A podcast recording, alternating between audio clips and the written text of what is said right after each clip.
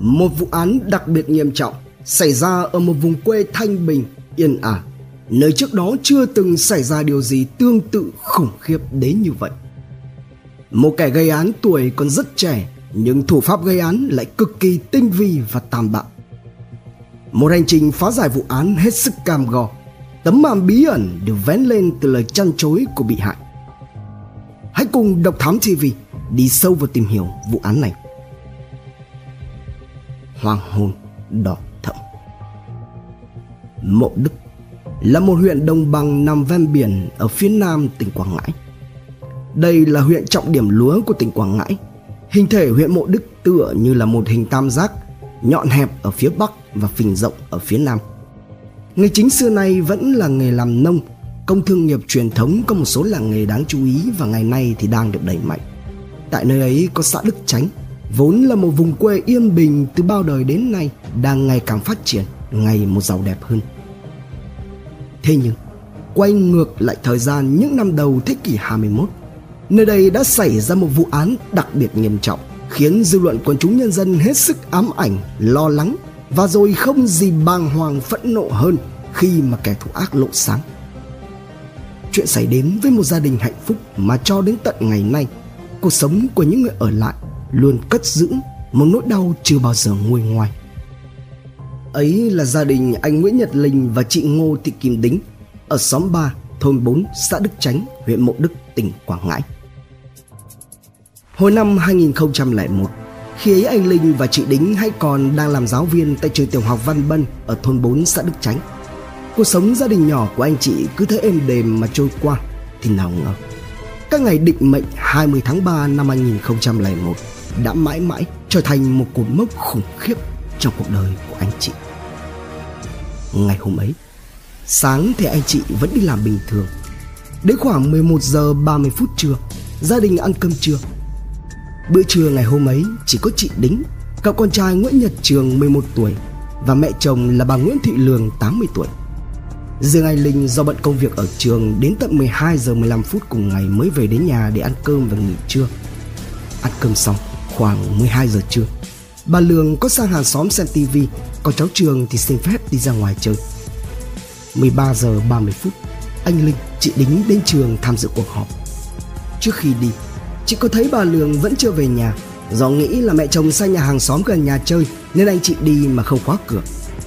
Đến mười sáu giờ cùng ngày, anh chị về nhà cùng với bốn người đồng nghiệp khác đều là giáo viên tại trường tiểu học Văn Bân, cùng nhau lấy thức ăn để ra biển chơi.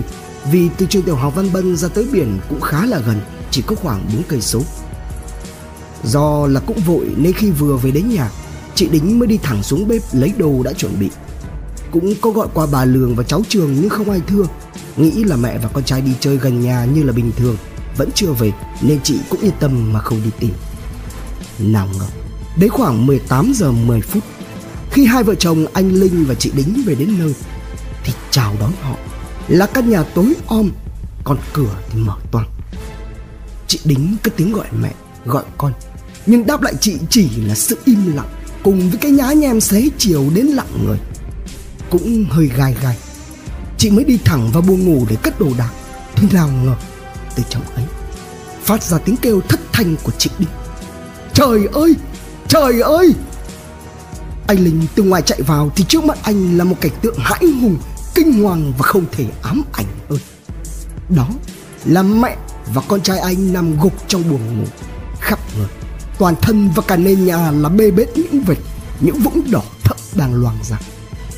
Mẹ anh nằm im bất động, còn cậu con trai thì thoi thóp, đang cố gắng giành giật lấy từng hơi thở từ bàn tay của tử thần. Chẳng trốn. Thấy con còn thở, chị Đính mới tức tốc chạy lại ôm lấy con khóc rồi la lên: "Sao vậy con? Sao vậy con?" Thì cháu Trường dường như chỉ chờ đợi cái giây phút này mà thì thào tiếng được tiếng mất rằng: "Mẹ ơi, con vô nhà, con, con thấy chút tiếng." Cả anh Linh lẫn chị Đính đều vô cùng hốt hoảng, chi hô lên khiến cho bà con hàng xóm cũng vội chạy đến giúp sức. Trong đó có hai người hàng xóm có tên là Nguyễn Ngọc Tuyến và Nguyễn Văn Như ôm lấy cháu Trường từ trong buồng ngủ đi cấp cứu. Thế nhưng do mất quá nhiều nên cháu đã ngưng thở ngay trên đường đi. Sự việc cũng nhanh chóng được báo tới công an xã Đức Chánh và công an huyện Mộ Đức. Ngay sau khi nhận được thông tin, cơ quan cảnh sát điều tra công an tỉnh Quảng Ngãi đã huy động các lực lượng kỹ thuật hình sự, cảnh sát hình sự, cảnh sát điều tra phối hợp với công an huyện Mộ Đức đến ngay hiện trường. Qua công tác nghiệm thi, phát hiện ra bà Lường bị sáu vết thương ở vùng mặt và đầu, cháu Trường bị hai vết thương ở vùng đầu, đều là do vật tày tác động gây chấn thương sọ não. Thời gian bị tấn công cho đến khi ra đi là sau bữa ăn trưa, từ khoảng một đến ba giờ đồng hồ. Bên cạnh đó, ngay tại hiện trường, các giám định viên cũng thu được một cây búa để trong một thùng đồ nghề. Trên đầu búa có dính bê bết rất nhiều tóc và những dấu vết đỏ thẫm. Đặc biệt, các giám định viên lần đầu tiên sử dụng máy kỹ thuật số đã thu được dấu vết mu bàn tay bên trái, xác định cho kết quả đây không phải là của những người trong gia đình trên cánh tủ. Đồng thời, số tiền mặt trị giá bốn triệu chín trăm nghìn đồng để trong tủ quần áo cũng biến mất. Đến hai giờ sáng ngày hai mươi mốt tháng ba năm hai nghìn không trăm lẻ một, Thiếu tá Lê Ngọc Thạch, trưởng phòng kỹ thuật hình sự khi đó đã chỉ đạo tổ khám nghiệm hiện trường chuyển ngay các dấu vết thu được ban đầu về để tiến hành công tác giám định. Nghi can. Ngay trong sáng ngày hai mươi mốt tháng ba năm hai nghìn không trăm lẻ một, ban chuyên án đã nhanh chóng được thành lập. Các lực lượng tham gia là những điều tra viên của phòng cảnh sát điều tra, trinh sát phòng cảnh sát hình sự dày dạn kinh nghiệm, cán bộ phòng kỹ thuật hình sự, cán bộ chiến sĩ điều tra công an huyện Mộ Đức, trinh sát đồn biên phòng hai chín sáu đóng trên địa bàn và một số công an viên của xã Đức Chánh. Tiếp cận vụ án và bước đầu hành trình giải mã, đưa kẻ thủ ác ra ánh sáng, ban chuyên án đã gặp phải rất nhiều các khó khăn trong việc sàng lọc đối tượng nghi vấn trong tên có Vân Yến hoặc Vân Uyến, xuất phát từ lời cuối của cháu Trưởng để lại. Bên cạnh đó, dấu đường vân mu bàn tay trái để lại trên cánh tủ không phải là của thành viên trong gia đình đầy nghi vấn, thì sau khi có kết quả giám định, xác định được các đường vân này lại trùng với các dấu vết của người hàng xóm có tên là Nguyễn Văn Như, cũng chính là một trong hai người đã có mặt tại hiện trường từ sớm và ôm cháu Trường lên xe cấp cứu để lại tại hiện trường. Nhiệm vụ đầu tiên mà trưởng ban chuyên án giao cho các thành viên đó là hai mươi tư trên hai mươi tư giờ phải có mặt tại khu vực hiện trường để tổ chức điều tra, đồng thời tiến hành rà soát một lượt tất cả các đối tượng hình sự, đặc biệt là các đối tượng có tiền án, tiền sự, thường xuyên rượu chè, cờ bạc, thiếu nợ trên địa bàn mà trong tên có Vân Yến hoặc Vân Uyến. Qua đó, ban chuyên án đã lên được danh sách các đối tượng có tên vần cuối là Yến hoặc Uyến như là Tiến, Tuyến, Tín, Tính và các đối tượng khác có quan hệ cũng như là biểu hiện về mặt thời gian, hành vi bất minh trước, trong và sau khi vụ án xảy ra. Theo phương hướng này, chỉ trong một khoảng thời gian ngắn, thành viên ban chuyên án đã tích cực làm việc với nhân chứng và các đối tượng nghi vấn lên tới trên một trăm năm mươi lượt người. Từ đó cho kết quả đã làm rõ và giải nghi cho trên ba mươi đối tượng, đồng thời phát hiện dấu hiệu bất minh của sáu đối tượng. Điều đáng ngạc nhiên hơn nữa là nổi cộm trong số này lại chính là người để lại dấu vết mu bàn tay trái trên cánh tủ tại hiện trường và không ai khác, chính là Nguyễn Văn Như, vốn được một số em nhỏ trong xóm thường gọi với một cái tên khác là Tiến. Đi sâu vào điều tra nhân thân của Nguyễn Văn Như, các trinh sát thu được các thông tin hết sức quan trọng. Trong đó, các tổ điều tra đã thu thập những thông tin từ các thầy cô giáo, học sinh trường Trung học phổ thông Nguyễn Công Trứ, vốn là nơi Như đã theo học trước đây. Cùng với một số đối tượng hiểm nghi khác, Nguyễn Văn Như bị triệu tập để lấy lời khai. Đấu trí.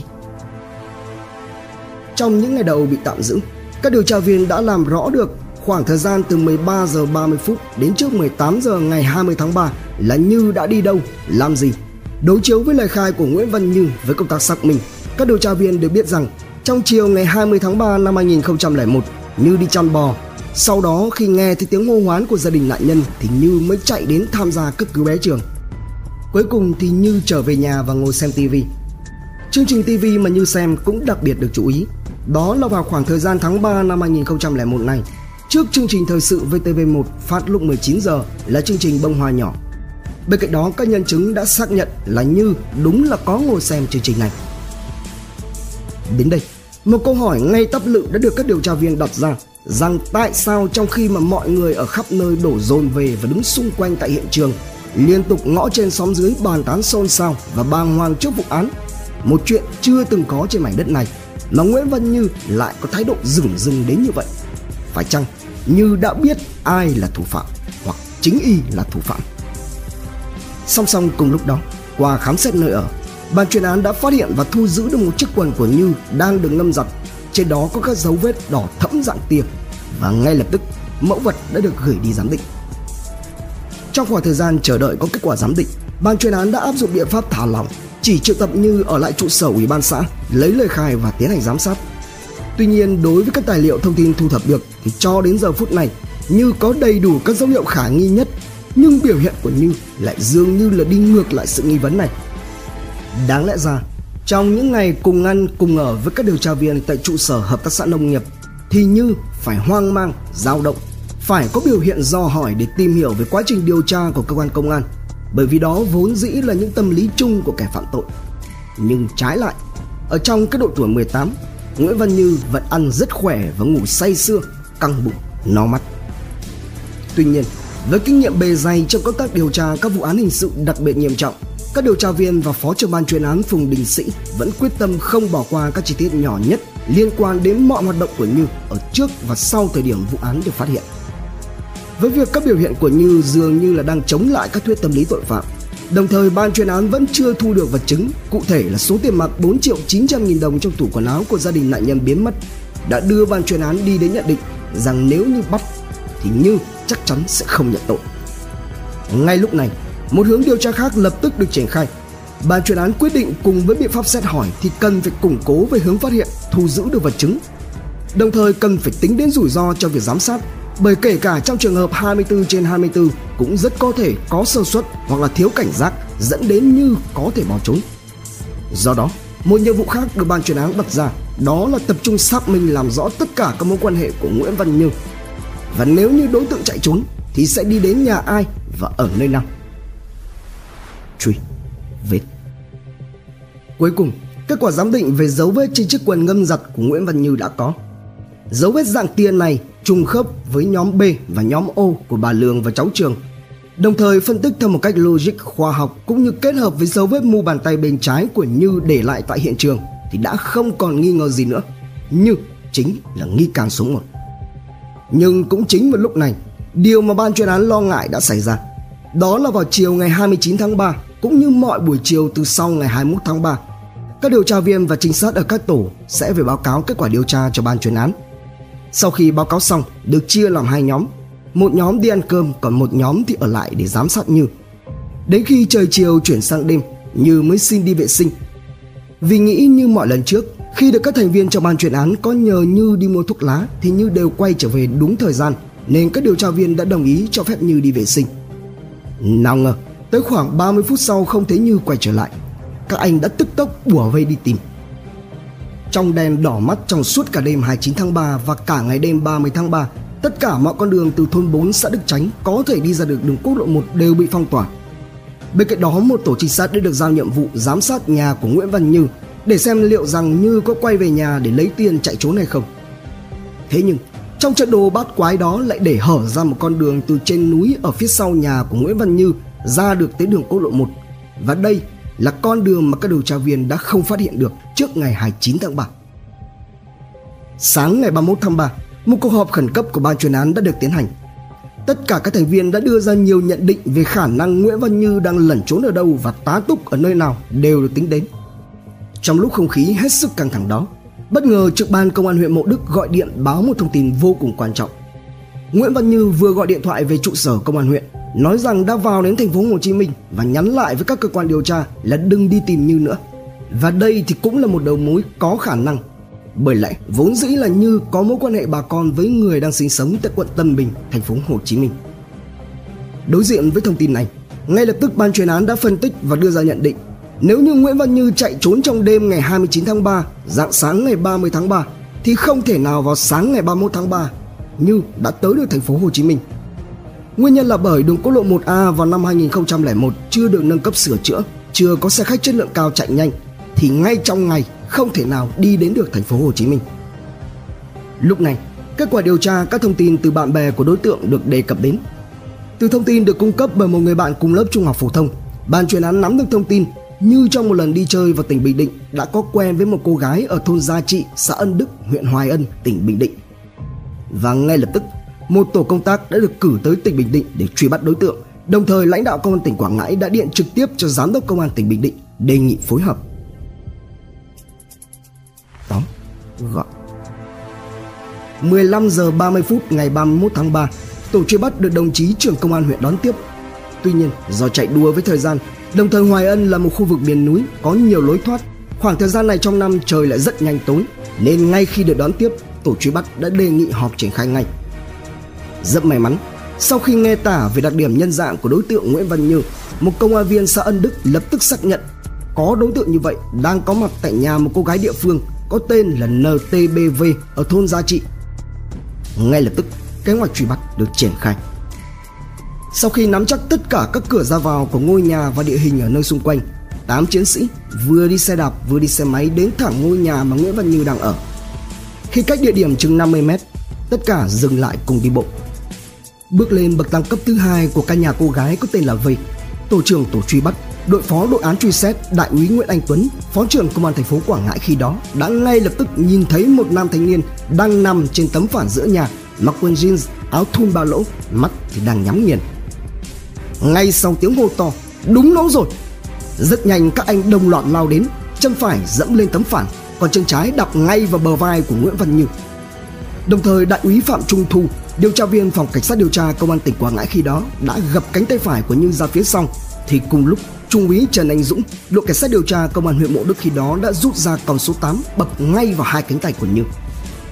Sau khi khống chế xong đối tượng, do trong nhà tối, các anh đã đưa Như ra phía ngoài hiên nhà để tiến hành khám xét. Cũng đúng vào lúc này, Như ngước nhìn lên thì thay đổi sắc mặt, tái mét và run rẩy khi nhìn thấy Đại úy Tuấn, Đại úy Thu và Trung úy Dũng, vốn là các điều tra viên mà Như đã quen mặt trong những ngày bị giám sát. Trong quá trình khám xét, phát hiện ra trong túi của chiếc quần jeans mà Như đang mặc có một số tiền mặt lên tới bốn triệu một trăm bốn mươi sáu nghìn đồng. Ngay lập tức, một câu hỏi được vang lên: Như, tiền này của ai? Nguyễn Văn Như như bị gãi đúng vào chỗ ngứa, lập tức trả lời: Dạ, tiền cướp được của gia đình anh Linh chị Đính. Làm sao mà có được? Dạ, cháu hại bà Lường và em Trường. Giây phút này cũng chính là giây phút khép lại mười một ngày sau khi vụ án xảy ra, đối tượng gây án chính thức bị bắt. Kẻ trộm hóa ác quỷ. Ngay khi nhận được báo cáo đã bắt được Nguyễn Văn Như, ban chuyên án yêu cầu tổ truy bắt khẩn trương áp giải Như quay về ngay Quảng Ngãi.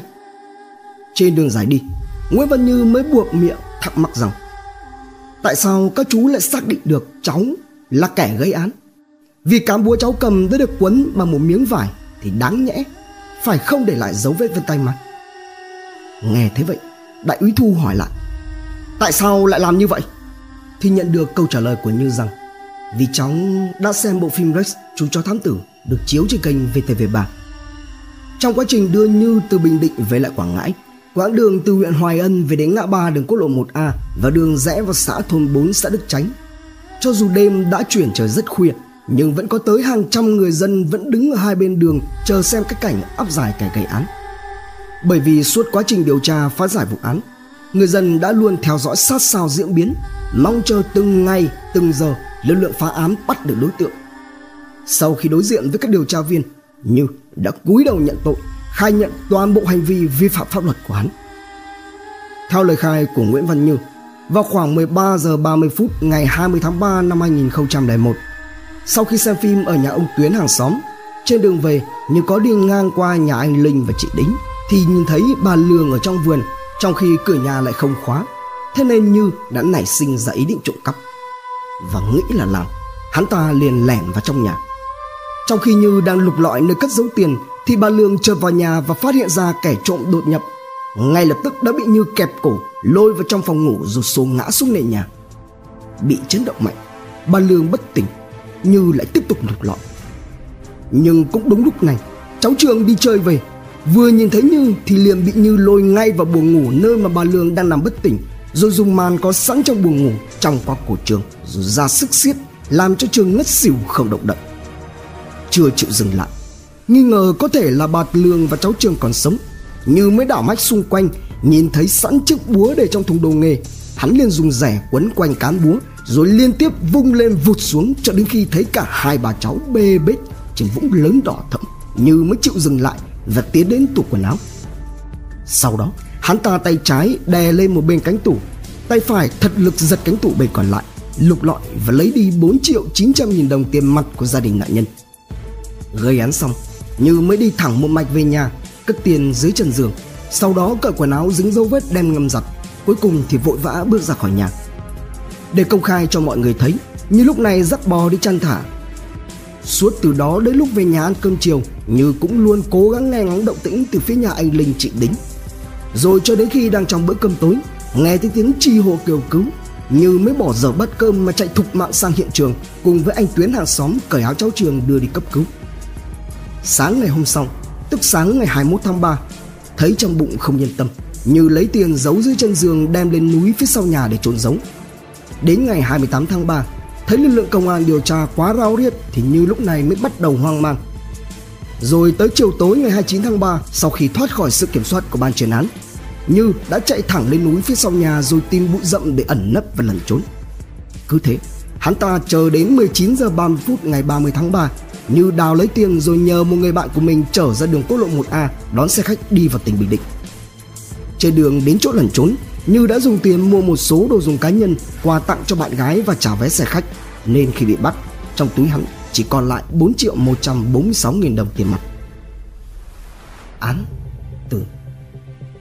Xuyên suốt quá trình điều tra phá giải vụ án cho đến khi vụ án được đưa ra ánh sáng hoàn toàn, rồi tới cả sau này, mỗi khi nhắc đến vụ án này, ai cũng rùng mình. Bởi lẽ ở cái tuổi thứ mười tám, Như tinh vi gây án, tự tin xóa dấu vết vân tay bằng cách dùng thủ thuật với hung khí. Sau khi gây án xong, hắn ta lại tạo ra chứng cứ ngoại phạm hoàn hảo, thậm chí là quay lại hiện trường ra sức sốc vác tham gia vào việc cấp cứu các nạn nhân. Không những thế, trong suốt cả tám ngày bị giám sát, Như vẫn bình thản giữ vững trạng thái tâm lý. Sau khi đào thoát, lại giở chiêu trò nhằm đánh lạc hướng cơ quan điều tra. Thành công của chuyên án nhờ vào mưu trí của các điều tra viên, trinh sát phòng cảnh sát điều tra, cảnh sát hình sự, tinh thần làm việc tận tụy của các cán bộ phòng kỹ thuật hình sự công an tỉnh, của các điều tra viên trinh sát công an huyện Mộ Đức và sự phân tích nhạy bén của lãnh đạo ban chuyên án, cũng như là sự hợp tác tích cực, nhiệt tình của quần chúng nhân dân. Việc phá giải thành công vụ án này đã khẳng định được sự trưởng thành và lớn mạnh của lực lượng cảnh sát điều tra công an Quảng Ngãi nói riêng và lực lượng cảnh sát điều tra nước ta nói chung trên bước đường công tác và chiến đấu. Tất cả vì cuộc sống bình yên và hạnh phúc của nhân dân. Cuối cùng, phiên tòa xét xử vụ án được tổ chức và khép lại phiên tòa. Hội đồng xét xử tuyên phạt bị cáo Nguyễn Văn Như cho hai tội danh. Tổng hợp hình phạt mà bị cáo buộc phải thi hành là mức án cao nhất, tử hình.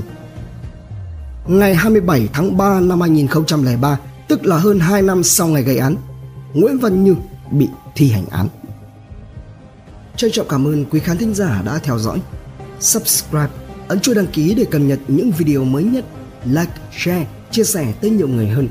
Comment những suy nghĩ, ý kiến, bình luận của bạn hay những gợi ý, đóng góp để chúng tôi được hoàn thiện hơn. Độc Thám ti vi, hai ngày một số vào lúc hai mươi mốt giờ. Nguồn tham khảo và tổng hợp: An ninh Thủ đô, Công lý và Xã hội, vê en Express cùng nhiều nguồn khác từ Internet. Độc Thám ti vi. Theo dõi những nội dung vô cùng hữu ích và thú vị trên YouTube qua hệ thống kênh của Passion Studio. Ghé thăm kênh Độc Đáo ti vi để theo dõi những thông tin kinh tế, tài chính, kinh doanh, khởi nghiệp. Đến với Độc Lạ ti vi để khám phá những câu chuyện độc đáo và kỳ lạ. Khám phá những vụ án kinh điển và bí ẩn, cập nhật tin tức an ninh nóng hổi cùng Độc Thám ti vi, hay tìm hiểu về lịch sử Việt Nam qua Bí ẩn Sử Việt cùng nhiều kênh YouTube bổ ích khác đang được xây dựng và hoàn thiện mỗi ngày. Passion Studio mang đến những giá trị thiết thực.